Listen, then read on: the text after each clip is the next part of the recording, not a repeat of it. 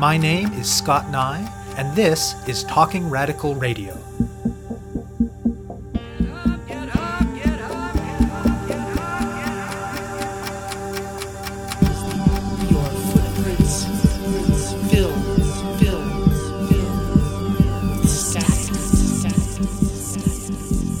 Hello and welcome to Talking Radical Radio, where we bring you grassroots voices from across Canada.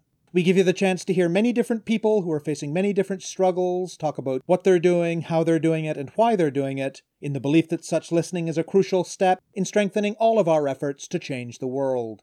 On this week's show, I will be speaking with Mirta Rivera and Emily Eaton. Public conversation and action emerging from the struggles faced by newcomers to Canada, whether they are refugees or immigrants, documented or undocumented, on a temporary work or student visa, or on a path that might eventually lead to citizenship, tends to be concentrated in and on the country's larger cities. On a certain level, this makes sense. That's where a greater proportion of immigrants and refugees tend to live, after all. But while there may be proportionately fewer immigrants and refugees living in many smaller centers, those who do live in such places have similar constraints, hassles, and even violence organized into their lives by the immigration system, and face similar kinds of racism and other marginalizations to those living in the big cities.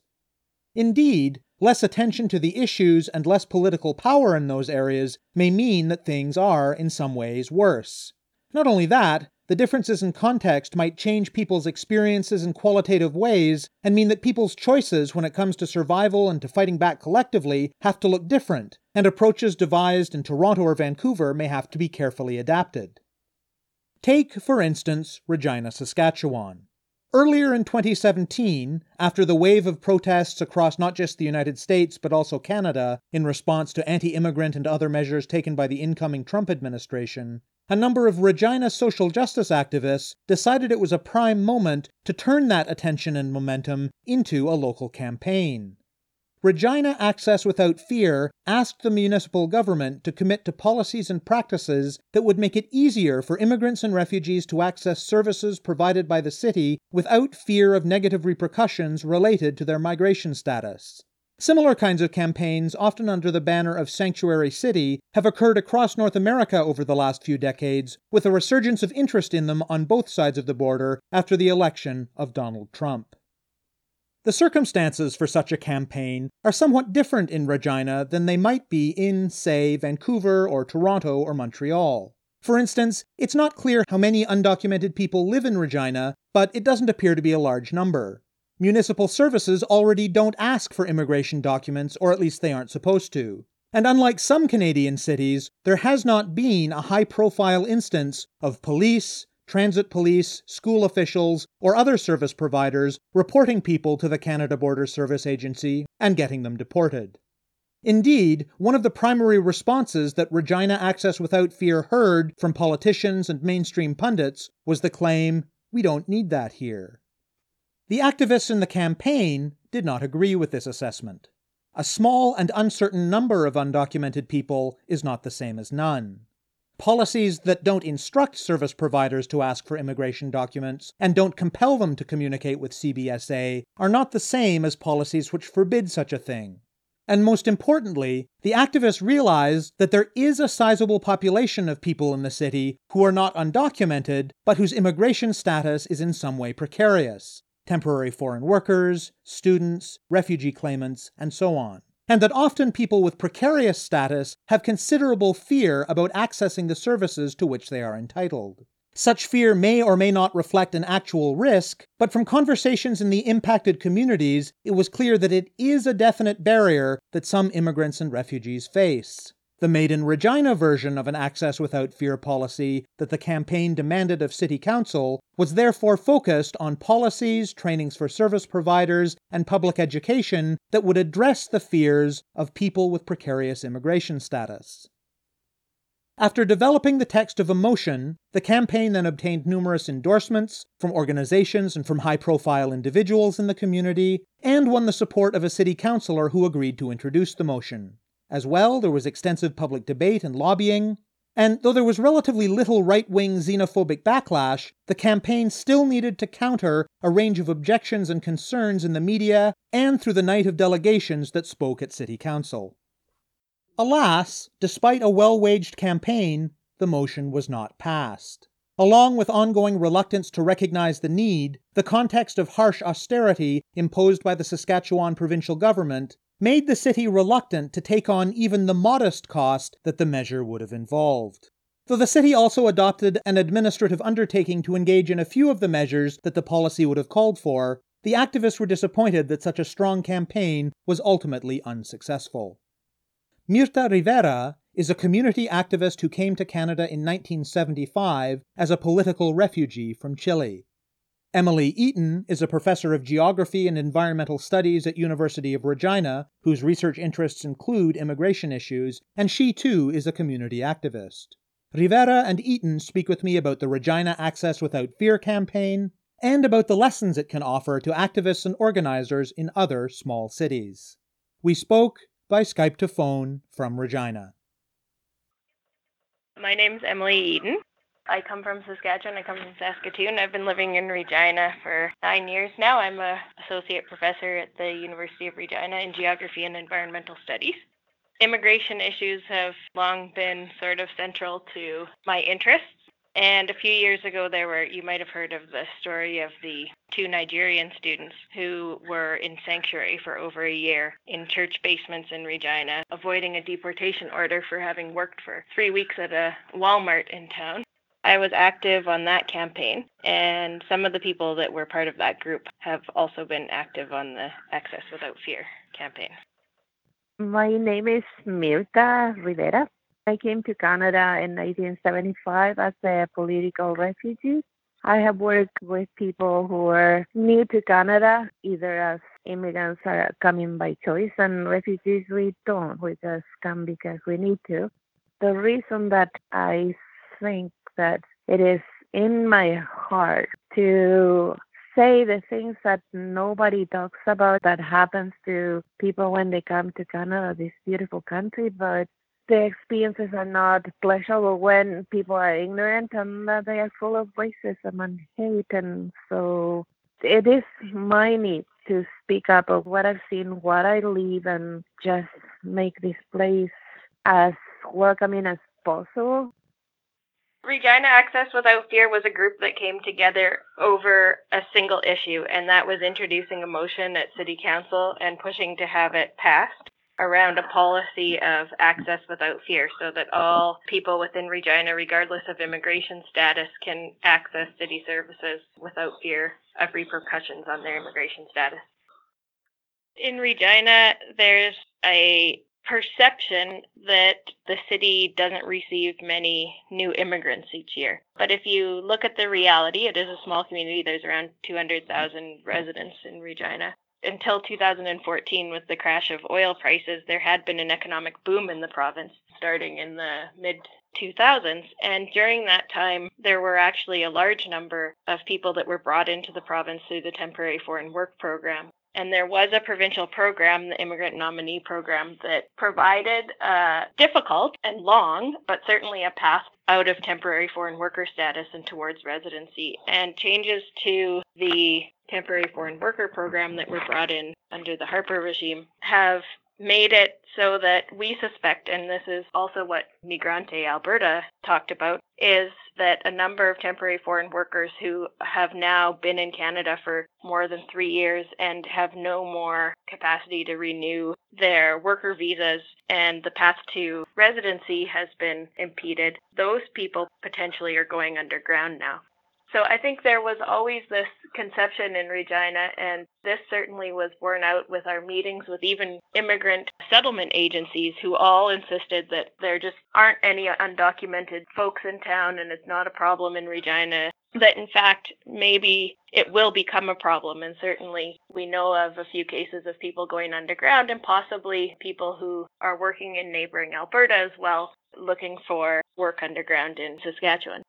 But given these concerns that people had, that there aren't a large number of undocumented people living in Saskatchewan, what we focused on in our campaign was this idea of precarious status.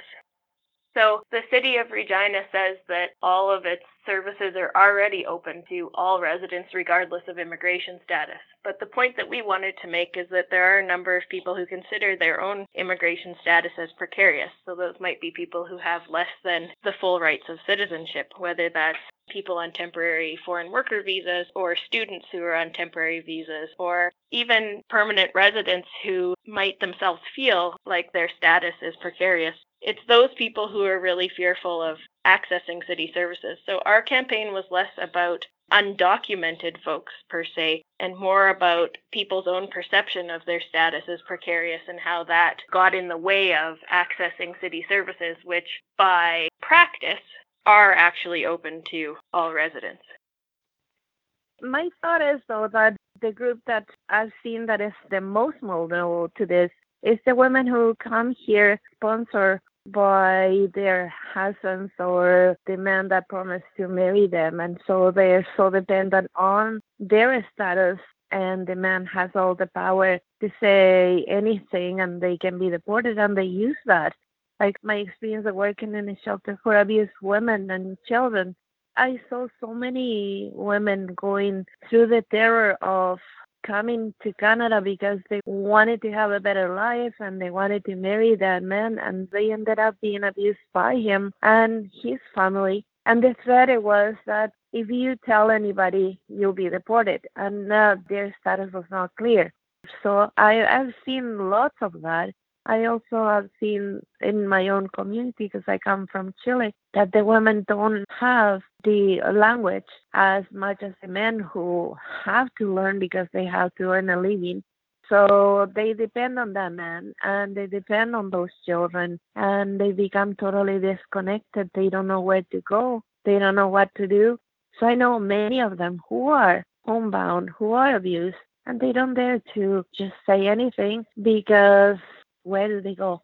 And the threat is, even if they came with a status as a refugee, that she can be sent back home. And there's a lot of stigma on that, and it's a lot of fear because how do you access help in here? How do you access that safety net that it is for everybody?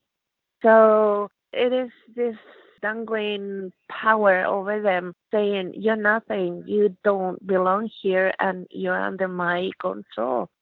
And I have seen other people who are coming here right now who don't have any documentation and they've been told if you go anywhere, they're going to ask you for your papers and you're going to be deported. And this is being told to them by translators. Translators have that power. They can say anything. You don't know the, their language and they can just meet misguide people. And the men also are vulnerable because they can get paid under the table, but they're abused with the work what the hours of work, what do they do, and where do they go to ask for help. How did Regina Access Without Fear initially come together? I had already mentioned that there were a group of folks in town who were interested in immigration issues through the case of these Nigerian students who had been in sanctuary for over a year. Then there were attempts by some people on campus to put together a group that might push for a sanctuary campus, and that kind of fizzled out. And then there was Trump's Muslim ban and some protests in Regina that were really well attended, and there was a lot of enthusiasm and momentum. And out of those protests, some people arranged a meeting of folks who could consider what to do next around these issues. And so when we went to that meeting, we decided as a group that one thing that we'd like to do was push for an access without fear policy, knowing that the moment was a good political opportunity to do so. Regina is a sort of small community, so the left in Regina is fairly small. So it encompassed, you know, some of the usual people we see at other types of social justice causes, but also brought in some other folks as well who hadn't been part of that scene too. So the protest had been really widely attended by different groups in the community. And at that initial meeting, there were just a large number of people that we'd never seen really active, at least in the typical social justice left causes that were out at that meeting. Some of them we lost along the way, but it certainly started out as a fairly diverse group. And what did it look like going from that initial gathering to having a plan of action? The thing that took us really a long time was to develop the Access Without Fear motion. We had really a lot of debate about what would be in the motion. We looked at no one is illegal's templates for these motions, and we tried to tailor it to the realities in Regina. Again, one of those realities, I think, was a focus less on undocumented folks and more widely on people with precarious status. And in crafting the motion, we set out to meet with different organizations who might have some input, have something to say about the motion itself. One of the first organizations we approached was the city police. We had a very positive meeting with them actually we heard from them that they do perceive people's fear of accessing police as an impediment to increasing safety in the community and that folks are shy about phoning the police if they perceive their own immigration status as vulnerable. And we also met with other organizations in town like the Open Door Society and the Immigrant Women's Center and these organizations, it was interesting, didn't want to have a lot to do with us. They did give us feedback on the motion, but at the same time as we were meeting with these organizations, we were also asking if they would endorse the motion. And a lot of these organizations get funding from the city and they also have charitable status. So, for those reasons, they were really reticent to endorse the motion itself because they were unsure how city uh. council would perceive it and they didn't want any blowback from city council and they didn't want to be perceived at least to be engaged in advocacy work. But certainly we did talk with them and we took their feedback into account in crafting the motion. Then we were interested in beefing up our endorsement list. So we targeted people that included people with high profiles in the community. So the president of the University of Regina signed on, the Catholic Archdiocese. We did target faith groups as well, and just a host of organizations in the community just to give the motion some weight. And from there, then we were interested in getting endorsers to write letters to council to tell them why exactly they supported the motion. And then curating allegations for the night of the council meeting, so the presentations to council, making sure we had really strong presentations. We had also met with each councillor in advance so we knew kind of what the range of concerns of the counselors were. And those were right from the beginning this idea that there was no need for the motion. Regina services are already open to everybody. So we knew that we had to present a really strong case around unearthing the fear that did exist and proving to council that whether it may be unfounded or not, it is nevertheless real fear that people are acting upon in the community. And Mirta, how did you initially connect with Regina Access Without Fear? I have heard about the group and then I was asked if I could relate my own experience or whatever I wanted to say of the things that I've seen in the city, being that I came as a refugee from Chile. And that's how I got involved. And I thought this is a group that it is people that I know and it's people that I have created trust with. And I see every time that we have any social justice groups or social injustices in the city that we all support each other. And that was my opportunity to say that Regina is beautiful, Regina is everything you want to say, but it doesn't matter how accessible the counselors wanted to say that the services are and they're available. I'm still afraid of the police. I'm still afraid to open my mouth and say there's a crime over there because that's where I come from. And many of the people that are in this precarious status, they have those experiences. We watch over our shoulder. We want to know that, yeah, you're not going to just turn me into the police or I'm going to be tortured or going to be in jail or I'm going to disappear because that's the reality in the countries that we come from as refugees. And we don't talk about how the individuals that are the staff, the frontline staff and the services for the city of Regina, they're racist and they treat people as less than and you don't get the respect that other people who are Caucasian receive for example, when I go to any place here in Regina, if I go with my partner, she's perceived as a white person. They ask her what I want. I mean, I've been living here since 75. I know what I want. I'm a grown woman. And I've seen that done to many of the people that are different race, different color, and the accent too. Do we have different accents? And I've seen lately how people who they are Muslims and how people insult them how in the services they don't even talk to them. They just ignore them. They make them invisible. That's the worst. Those are the talks that we need to have with all the people in the city, especially the councilors. So, in these conversations, with that response you got so often of, that doesn't happen here, we don't need this, why do you think so many of the people who said that defaulted to, therefore, we shouldn't have a policy, as opposed to, but it can't hurt, so let's pass it anyway? how I saw it at the meeting when we did the presentations on that is just to turn and turn everything around. How much will it cost? One of the administrators came up with the two hundred thousand dollars cost. So I don't know where they were getting these numbers because they were out of thin air. I don't think he was presenting documentation on any information. How much will it cost? How much will it cost to give your people training and sensitize them to how is it how to treat people with respect? And one of the things that we considered once we found out all this information was that initially we were trying to spin it as like, look, the city is already doing this. We're such a wonderful leader, and other cities have to adopt these motions and change their practices. And so maybe the mayor of Regina should come out in support of this motion and say, look, we're going to formalize a practice that we're already doing, and we're way ahead of the curve because we're doing it. So we tried to frame it in that way at the beginning, hoping that maybe the mayor himself would take some leadership and I think you're right. Like, we perceive no real downside to passing this. If you're mm-hmm. saying that you're already doing it, the police have no problems with the motion. It seems like just a really easy thing to do to send a positive message and everything. And although in our campaign we didn't have a lot of the backlash that you've seen in other jurisdictions around right wing anti immigrant sentiment flooding city councilors, so it really left me perplexed about why these councilors wouldn't want to do it. And there was, as Mirta said, the issue of the monetary cost, which should be pretty hmm. little if you're not changing your practice. We were asking for an yeah. education campaign and for some training for city staff so that they're aware of these issues.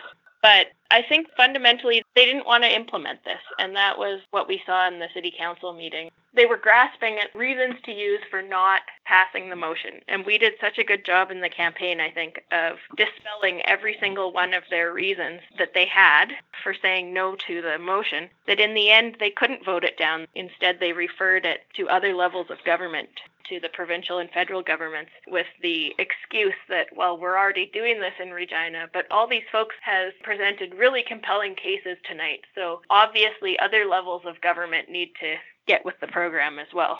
So I found it mm-hmm. really sneaky and cynical what they did. Yeah, pass the buck. What, if anything, is Regina Access Without Fear going to be doing now? One thing that was, I guess, a small consolation from the meeting is that one of the counselors, Councillor Young, put forward an undertaking. The undertaking doesn't have to be voted on, but it has been adopted by city administration. And the undertaking directs city administration to do some of the things actually that our motion called for. So we won't have an access without fear policy, but the city administration is going to work on seeing what they can do on messaging and on training of city staff to make sure that people in the community understand that they can access services. So there is that small consolation. Again, it wasn't what we wanted at all, but that counselor is interested in working with folks from our group, and there are some people from our group who've signed on to continue to work on the undertaking so, for the benefit of people in other parts of the country, particularly other small cities like Regina, what lessons would you take from the Regina Access Without Fear campaign? Number one, I think actually we ran a really strong campaign.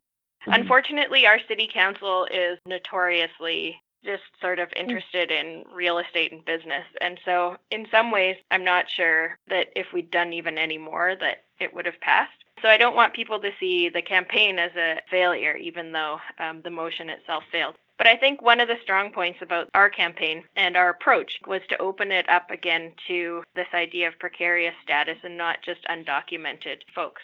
Even in cities where you do have undocumented folks being reported by city staff or whatever, even in cities like that, I think it would be advantageous to widen the scope of the access without fear to include people with precarious status more broadly. And then I think maybe in other cities, there's less need to convince counselors, for example, that there is a problem or that there is fear. But one of the things that we found really effective was once we had the police on record saying that fear does impact their ability to conduct their policing, that's a really authoritative voice we also had the firefighters union who wrote a letter and endorsed the motion saying that when they attend fires that sometimes people are fearful about even letting them know how the fire was started because of what they perceive as possible impacts on their immigration status. I liked the approach that we took of having endorsing organizations, and those organizations actually did quite a lot for us, more than just a yes or no endorse they got quite active in the whole process, and some of the members from those organizations are now helping with the implementation of the undertaking. The campaign was so great, and it was an opportunity for so many people that we work in our own groups, isolated or maybe connected once in a while. We all connected in something that is so important for all of us the city councils and the city council here in Regina, we need to talk to them about money and we need to talk to them that this wouldn't cost you. This will cost you this much. And be clear among ourselves that this is the cost because they put the money financial I don't know, weapon if you want, because it was pretty powerful. That was a way of justifying in front of the audience because this is all a performance that it was money and they were so careful about not overspending. And on the other hand, there we were spending the city budget and things like a new stadium that is not needed. So we need to be really clear about how much will it cost them. And we had the unfortunate circumstance of probably Saskatchewan's most austere budget in the last 30 years having been introduced just months before we introduced our motion. And one of the things that the provincial government did was they took a lot of money away from municipalities. I mean, certainly, as Mirta said, there's political decisions about where the city is spending its money, and we didn't think this would cost very much. But they had extra clout on that argument because of these really rough fiscal times that we're in. You have been listening to my interview with Mirta Rivera and Emily Eaton about the Regina Access Without Fear campaign. To learn more about their work, search for Regina Access Without Fear on Facebook. To find out more about Talking Radical Radio, the guests, the theme music, and the ways that you can listen, or to suggest topics for future shows, go to talkingradical.ca and click on the link for the radio show. On the site, you can sign up for email updates or follow us on Facebook or Twitter. I'm your host, Scott Neigh, a writer and media producer based in Hamilton, Ontario, and the author of two books of Canadian history told through the stories of activists, Gender and Sexuality, and Resisting the State, both from Fernwood Publishing. Thank you very much for listening, and I hope you tune in again next week.